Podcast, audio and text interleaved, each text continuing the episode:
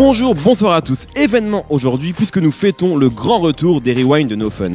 Pour ceux qui ont pris le train en cours de marche, les Rewind ce sont de courts focus sur des artistes, des albums, des concerts, des moments, bref, des coups de cœur. Aujourd'hui, le meilleur d'entre nous, le Alain Juppé de No Fun, Nicolas Pellion, a décidé de nous parler de celui qui lui a donné envie d'écouter du rap lorsqu'il n'était qu'un petit enfant, Redman. On discute aujourd'hui de son deuxième album, There is a Dark Side, sorti en 1994.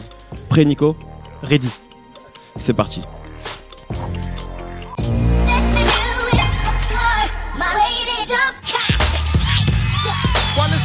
Coming six billion feet from beneath, then you should be peeping how I get smoked out on the weekends. I swing it to my crew or down to my fam. Schooling all those knockers like final exams,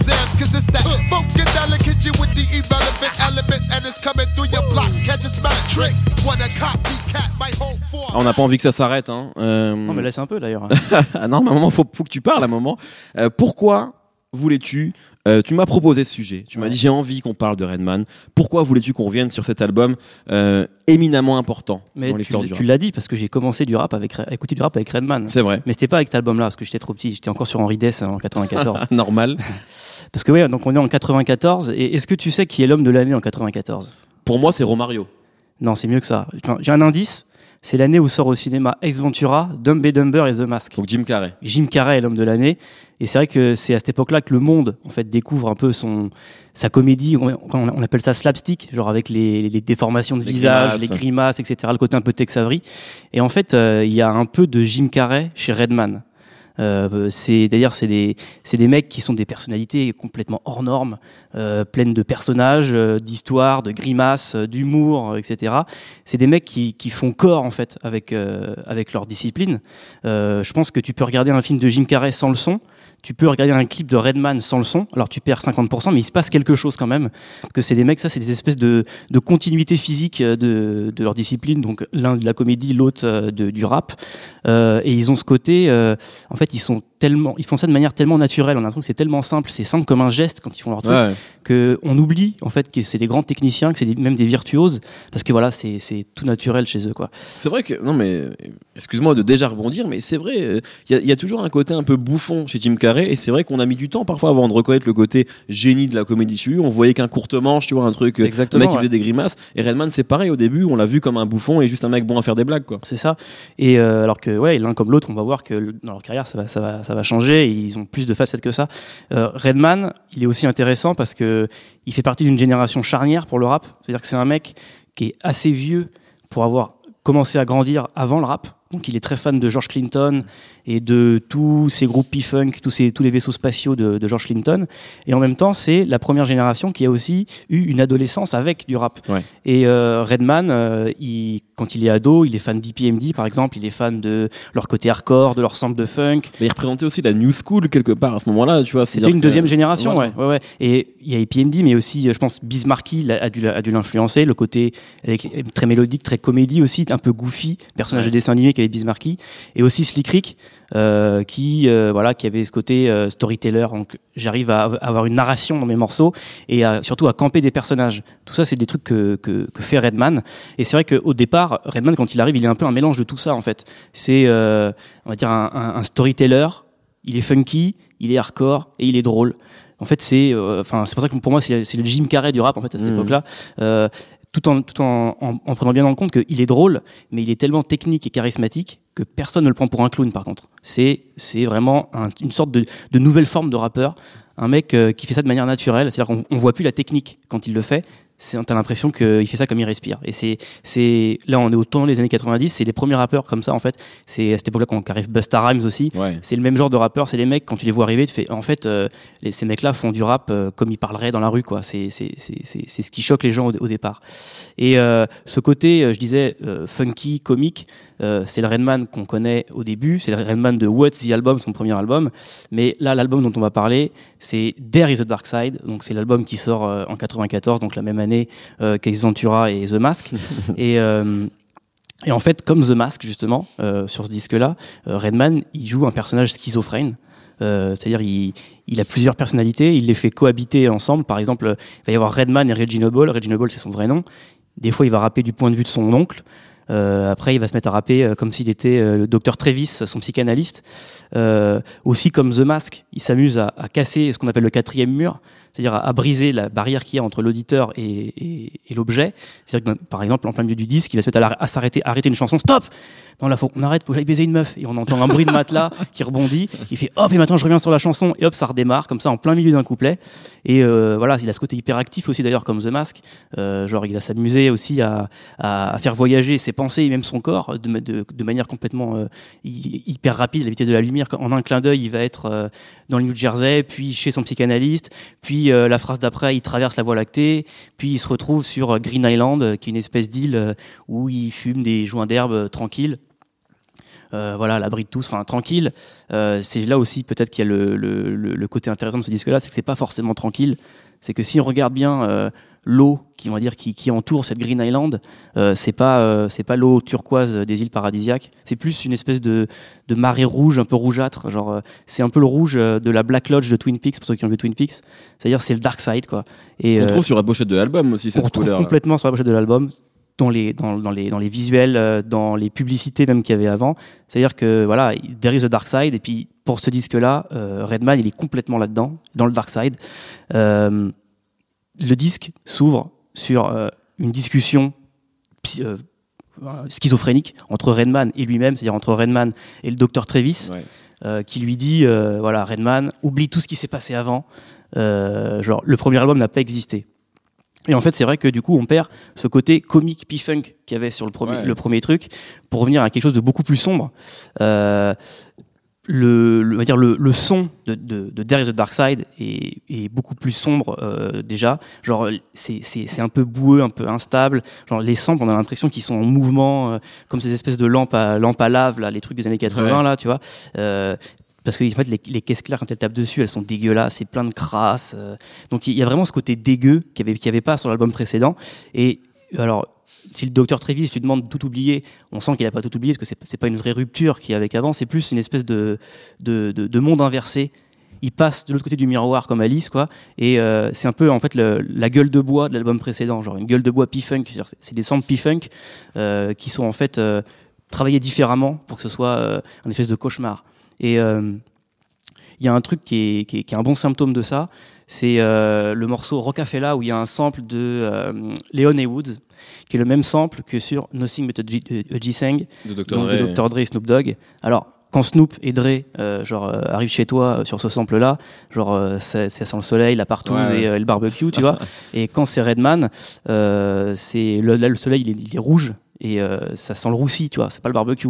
C'est vraiment c'est le même sample, mais l'ambiance est complètement différente. Donc c'est vraiment travaillé différemment. Et euh, d'ailleurs. Euh, ce qui est intéressant, c'est qu'en fait, c'est un album qui est en fait le, le- le reflet de l'état d'esprit dans lequel est Redman à cette époque-là.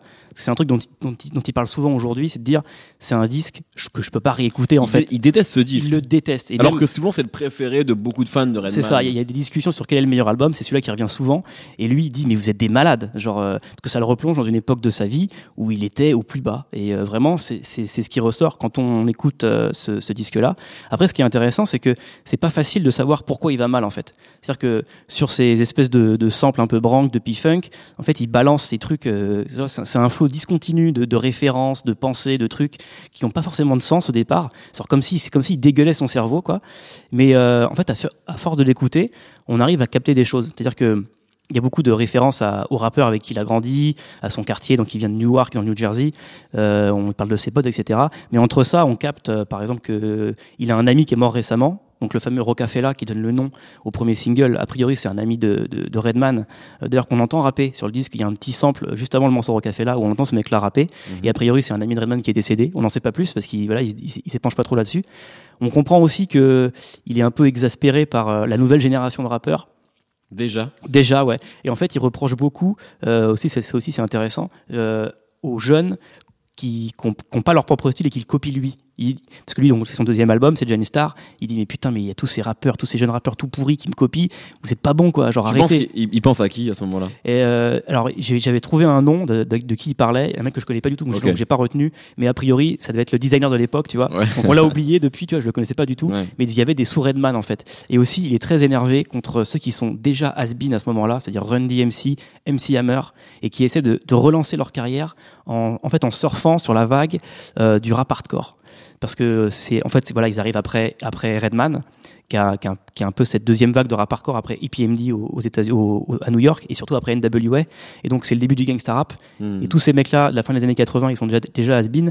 Et c'est vrai qu'on voit à ce moment-là Run DMC qui se, qui se rase le crâne, MC Hammer, alors que MC Hammer c'est un gros clown, euh, qui se met à, à devenir très sérieux et à parler de, de gang, alors que c'est pas du tout son style. Et voilà, ça, ça énerve un peu, un peu Redman. Et après, il y a autre chose, c'est que voilà, il y a, il y c'est plein d'hallucinations son, son disque. Et euh, entre, entre entre toutes ces images un peu hallucinées, en fait, il y a- un truc qui revient comme ça, qui arrive un peu comme un cheveu sur la soupe à un moment. C'est, on capte que Redman, il est très connu pour être un gros fumeur d'herbe. Genre, limite, je pense que tu, tu demandes à quelqu'un, décris-moi Redman, le premier mot qu'il utilise, c'est marijuana. Mais là, on, là, on capte en fait qu'il est sur autre chose. C'est que qu'en gros, ses joints sont un peu tunés à quelque chose. Et euh, je sais pas si tu t'en rappelles, c'est sûr, euh, de Kendrick Lamar sur Backseat Freestyle, sur euh, Good Kid, Mad City, Ouais. Qui est complètement possédé. Euh, voilà, il fait un freestyle de 6 Ouais, minutes ouais. où genre il, il, il avale le, le- le micro, il est tout- complètement énervé. En fait, il t'explique que ça, c'est l'état qu'il avait, euh, Kendrick, quand il a fumé un joint avec du PCP par hasard dessus, donc de l'angel dust. Donc c'est une drogue, cherchez sur Wikipédia, voilà, si vous voulez en savoir plus. Et euh, donc, d'ailleurs, l'album Good Kid, Mad City s'appelle comme ça, parce que Mad s'écrit avec deux A pour euh, My Angel, un Angel Dust. Ok. Parce qu'en gros, ça raconte l'histoire de Kendrick Lamar qui perd un peu euh, euh, les, ses, ses- dire, ses- ses- son, sa jeunesse en vrai au moment où voilà, il tire sur ce joint dans, dans le gel dust sans faire exprès. En fait, euh, c'est cette drogue-là que, que fume euh, Redman au moment de cet album-là. Et en fait, il est, euh, Il est dans l'état de Backstreet il est dans cet état-là, sur tout l'album, exactement. Ouais. Euh, et d'ailleurs, c'est assez, c'est assez drôle de voir avec le recul euh, que les, des tics qui sont sur les disques de Kendrick Lamar, sur celui-là notamment le fait de changer de voix, de personnage, c'est des tics qu'avait Redman au moment où il, avait les, il utilisait les mêmes drogues en fait Ouais. que lui. Ce côté, euh, je me dédouble, euh, ce côté, je deviens Ouais, une autre personne. Ce que fait. Kendrick Lamar après, ce que fait Eminem aussi quand il, Tout voilà, quand on sait qu'il avait des problèmes de drogue et qu'il continuait de rapper. Donc voilà, peut-être qu'il se passe quelque chose quand on prend des drogues. C'est mystérieux. ouais, Peut-être. Et euh, après, euh, il y, a, y a un truc euh, qui résume bien finalement euh, ce disque-là, et tu, tu l'as souligné au départ, c'est la pochette.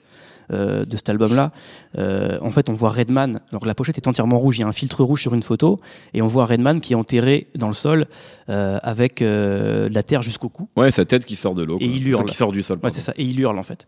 Et donc ça fait référence à la, la pochette de Meg Brain de Funkadelic. Donc c'est un album de P-Funk, un, un groupe de George Clinton. Parce que c'est vrai que, que There is the Dark Side, ça continue de puiser vachement euh, dans la P-Funk de George Clinton. Euh, mais et donc ça c'est vrai que c'est la référence qui sort tout, tout de suite. Quand on voit ça tout le monde parle de ce truc là mais en fait il y a une autre référence avec cette pochette là euh, c'est un film qui est sorti deux ans avant deux trois ans avant qui s'appelle euh, l'échelle de Jacob. Et que Redman a vu, il en parle beaucoup en fait dans le disque, il fait beaucoup de références à ce disque-là, et c'est un disque qui raconte un, À ce film, plutôt. de ce film, ouais, Ouais. pardon, ce film, ouais. Euh, c'est un film qui raconte l'histoire d'un mec qui revient du Vietnam, je crois, et en gros euh, qui devient fou et qui a plein d'hallucinations et de choses comme ça. Donc en fait, qui raconte un peu les choses qui arrivent à Redman euh, dans, dans ce disque-là. Donc je pense que c'est un film qui l'a marqué. Et il y a aussi cette image des têtes qui se secouent un peu dans ce film-là. En fait, on comprend que c'est une référence à ça autant qu'à Megal Brain quand on voit les publicités en fait qu'il y avait pour There is a Dark Side. On peut les retrouver sur YouTube. Euh, D'ailleurs, c'est quand on voit ça, on se dit c'est dommage qu'il n'y ait plus de publicité pour les disques euh, euh, comme ça de, à la télé parce que c'était déjà une pub qui était en fait hyper novatrice, hyper artistique en fait. Mm. On a vraiment, l'impression de voir un petit bout de, de Twin Peaks. c'est tout rouge et on voit Redman qui sort du sol en secouant la tête comme ça. Donc c'est assez cool. Et euh, il y a aussi un truc euh, pour boucler la boucle, c'est qu'il y y a le morceau, euh, c'est What Did It Like, je crois, où en fait sur l'intro du, du track, on entend une voix d'un mec qui dit euh, genre It's a glow, je crois une connerie comme ça, et en fait c'est Jim Carrey. Donc qui laisse à penser que en fait Redman était complètement conscient Donc c'est un sample de Jim Carrey c'est un ensemble de Jim Carrey. En fait, c'est même c'est Jim Carrey dans Ace Ventura, donc un film qui est sorti genre euh, six mois avant, l- avant Ouais, l'album, tu vois. Donc il laisse entendre que voilà que en fait Redman, il avait complètement conscience que ce qu'il faisait, c'était du Jim Carrey, quoi. Donc ta théorie peut se vérifier. Elle fonctionne, ouais. Elle fonctionne fonctionne. complètement. Très bien. Merci beaucoup, Nico. On rappelle donc que l'album c'est There is the Dark Side qui est sorti en 1994, qui est disponible partout sur internet où vous voulez et qui est donc euh, ton album préféré de Redman. Ouais. Si je te demande un top 3 des albums de Redman pour Bah, finir. je dirais les trois premiers. Ouais, forcément. Donc, euh, There is the Dark Side. Euh, après, entre le premier et le deuxième, c'est kiff kiff. Ouais. Mais euh, ouais, non, de toute façon, écoutez celui-là. Et après, écoutez les trois premiers dans n'importe quel ordre. Et c'est vrai qu'après, c'est un petit peu moins bien. Il va sur autre chose. Mais peut-être pour conclure, c'est vrai que c'est pas, c'est pas un nom qu'on ressort sans, sans- assez souvent Redman, tu vois. Genre, quand on parle des plus grands rappeurs, on, Ouais, on ouais. entend les noms de Biggie, de Tupac, de Nas, alors qu'il est hyper influent. Sauf. Eminem. Voilà. Merci monsieur. Eminem. Eminem, notamment dans le morceau Till I Collapse, Voilà. euh, sur Eminem Show, qui citait la liste des, euh, des, des plus grands, enfin des meilleurs rappeurs qui arrivaient aussi bien à, con- à conjuguer succès mainstream et crédibilité. Et il citait Reggie. Et donc Redman, Reggie Noble. Je pense que sans Redman, Eminem, ça n'existerait pas en fait. Oh mais sûrement, ouais, bien sûr, c'est clairement Et- une influence, mais qu'Eminem a toujours Ouais, euh, c'est ça, ouais. cité d'ailleurs. Et euh, je pense que pareil, je pense que Kendrick Lamar ce serait différent aussi. Il y a beaucoup de choses qui seraient différentes. Tous ces rappeurs qui se mettent à changer de voix. Alors c'est vrai qu'il y avait Slick Rick avant, bien sûr, mais euh, la, la façon dont ils font, je pense même à Tyler the Creator, qui euh, parle aussi à son psychanalyste dans ses, dans ses morceaux. Genre c'est voilà, c'est Redman, tu vois. Hmm. Très bien, merci beaucoup Redman. Écoutez Redman, moi je le précise d'ailleurs, je finis là-dessus, que j'ai eu l'occasion, la chance d'interviewer Redman. J'avais 20 minutes, ça se passait très bien. Le, le- le manager me disait bon, il faut partir. Redman me disait non, non, non, on reste. On est bien avec Parce qu'on par- on parle, on parle bien, on parle de rap. Donc c'était très cool. Merci beaucoup Nico, euh, merci à Jules à la technique. Retrouvez tous les épisodes réguliers de No Fun tous les vendredis sur SoundCloud et iTunes. On s'appelle No Fun à chaque fois. Et vous pouvez bien sûr assister aux prochains enregistrements de No Fun en vous inscrivant sur le site binge.audio. Plein de bisous.